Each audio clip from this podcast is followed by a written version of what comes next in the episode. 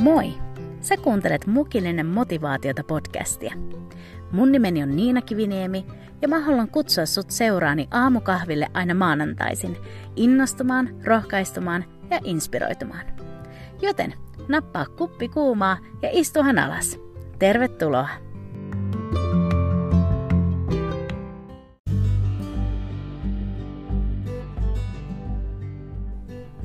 Huomenta ja hyvää maanantaita. Hei, ihana kun sä oot tullut tämän podcastin kuulolle. Tänään me jutellaan vähän Jumalan käytössä olemisesta. Jumala haluaa käyttää meistä aivan jokaista ja jokaiselle on tehtävää.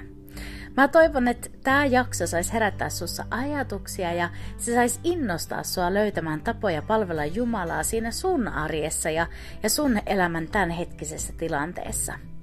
Joten otappa mukava asento ja hörppää mun seurassa tää tämänkertainen mukillinen motivaatiota.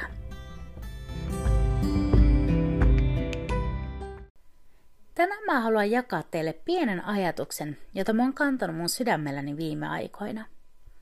Mä oon miettinyt Jumalan käytössä olemista ja sitä, että miltä se voi näyttää elämän eri vaiheissa – niin kuin mä jo aiemmin jakanut tässä podcastissa, niin mä itse käyn läpi aika haastavia aikoja just nyt ja, ja se on saanut mut miettimään monia asioita hyvin eri näkökulmista.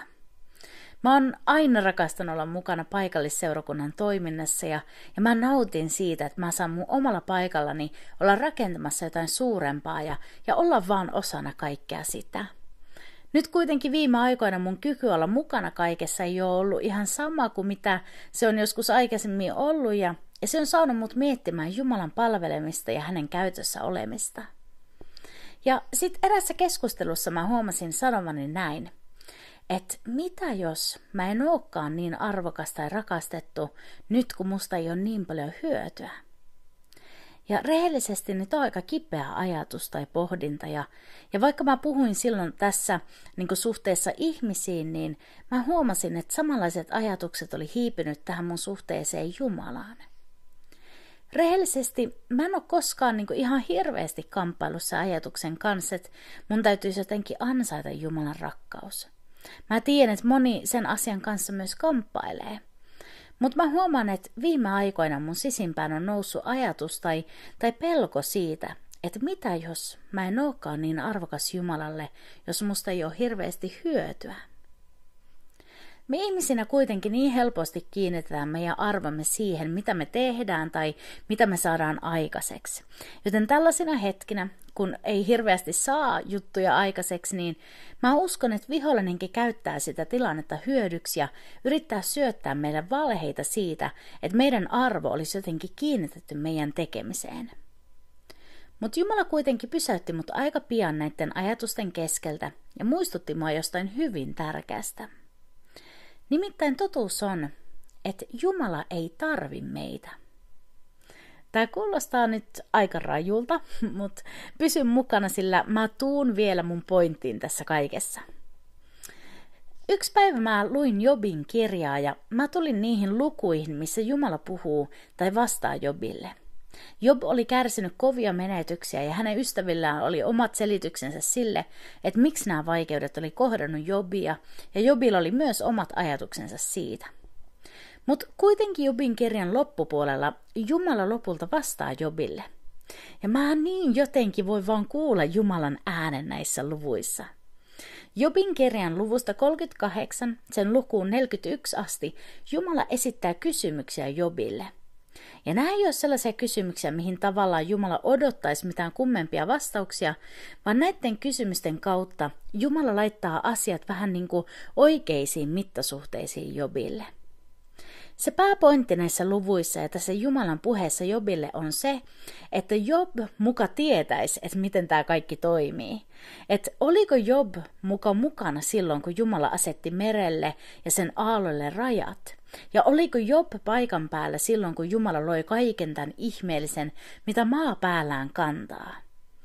Eli Jumala niin kuin muistutti Jobia omasta suuruudestaan ja siitä, että eipä Jobia näkynyt silloin, kun Jumala teki tämän kaiken. Vähän silleen Jobille muistutuksena, että hei, sä oot ihminen ja mä oon Jumala.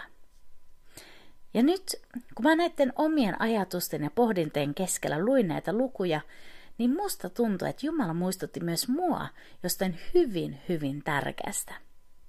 Nimittäin siitä, että Jumala ei oikeastaan tarvi mua tai meitä.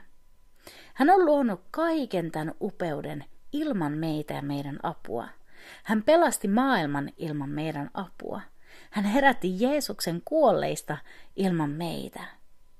Niin, Jumala ei oikeastaan tarvi meitä, mutta Jumala haluaa meidät. Jumala haluaa sut ja Jumala haluaa mut. Me ei olla Jumalalle arvokkaita siksi, että mitä me ollaan saatu aikaiseksi, vaan me ollaan arvokkaita, koska me ollaan hänen, Jumalan kuvaksi luotuja, alusta asti rakastettuja. Ja koska tämä ajatus siitä, että Jumala ei tarvi mua, vaan hän haluaa mut, on mulle ollut iso juttu viime päivinä, niin mä haluan jakaa tämän myös sulle. Oikeasti se on niin ihana saada olla Jumalan käytössä ja palvella häntä. Mä en tiedä mitään parempaa. Ja vaikka Jumala ei sinänsä tarvi meitä, koska hän on Jumala ja hän voi tehdä aivan mitä hän haluaa, niin silti, koska hän rakastaa meitä ja haluaa suhteen meihin, niin sitä kautta hän haluaa myös käyttää meitä ja ottaa meidät osaksi hänen suuria suunnitelmiaan. Ei olekin oikeasti niin ihmeellistä? Ja sitten vielä toinen ajatus tätä samaa aihetta koskien. Jumala ei halua käyttää meitä hyväksi, vaan Jumala haluaa käyttää meitä hänen kunniaksi. Tämä on myös ollut iso juttu mulle viime päivinä.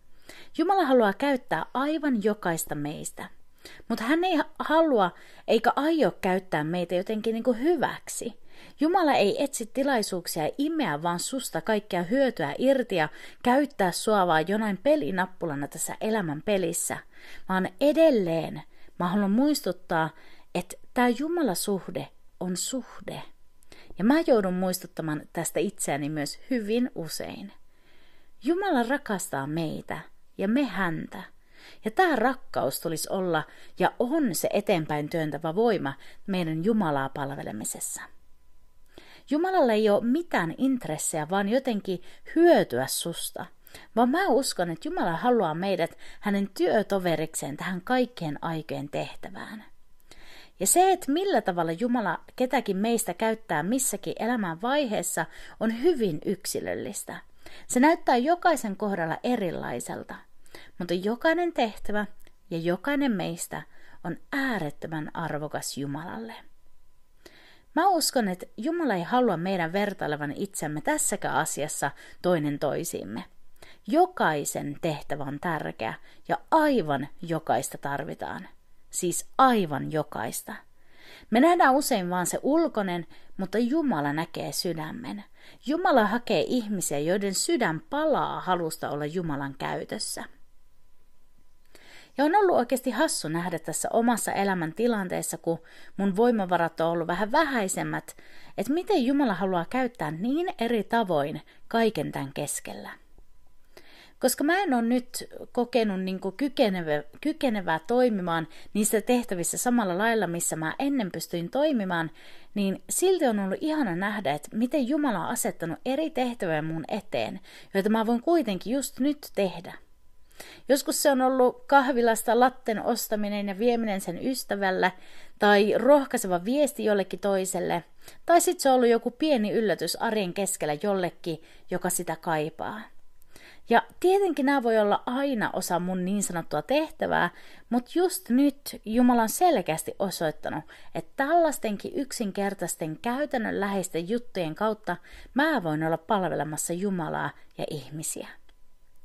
Jumalan käytössä oleminen ei tulisi koskaan olla rajoitettua vai johonkin tiettyyn tehtävään, vaan pelkästään se, että me eletään tätä elämää Jumalan kanssa ja meillä on elävä suhde häneen, niin sen tulisi avata meidän silmämme sille, että tässä ja nyt, tavalla tai toisella, Jumala haluaa käyttää sua ja mua, ja vaan taivas on rajana, jos edes sekään. Ja mä en tiedä, että mikä sun tilanne on just nyt, mutta mä halusin rohkaista sua näillä sanoilla. Muista, että ensinnäkin Jumala ei tietyllä tavalla tarvi sua – vaan hän haluaa sut. Jumala haluaa sut ensinnäkin itselleen, mutta sit myös olemaan hänen käytössään. Ja sitten toiseksi, Jumala ei halua käyttää sua hyväksi, vaan hän haluaa käyttää sua hänen kunniakseen. Jumala ei etsi tilaisuutta, vaan imeä susta kaikkea hyötyä irti, vaan hän haluaa sut työtoverikseen tähän kallisarvoiseen tehtävään, viedä sanomaa Jeesuksesta eteenpäin ja välittää hänen rakkauttaan kaikille ihmisille.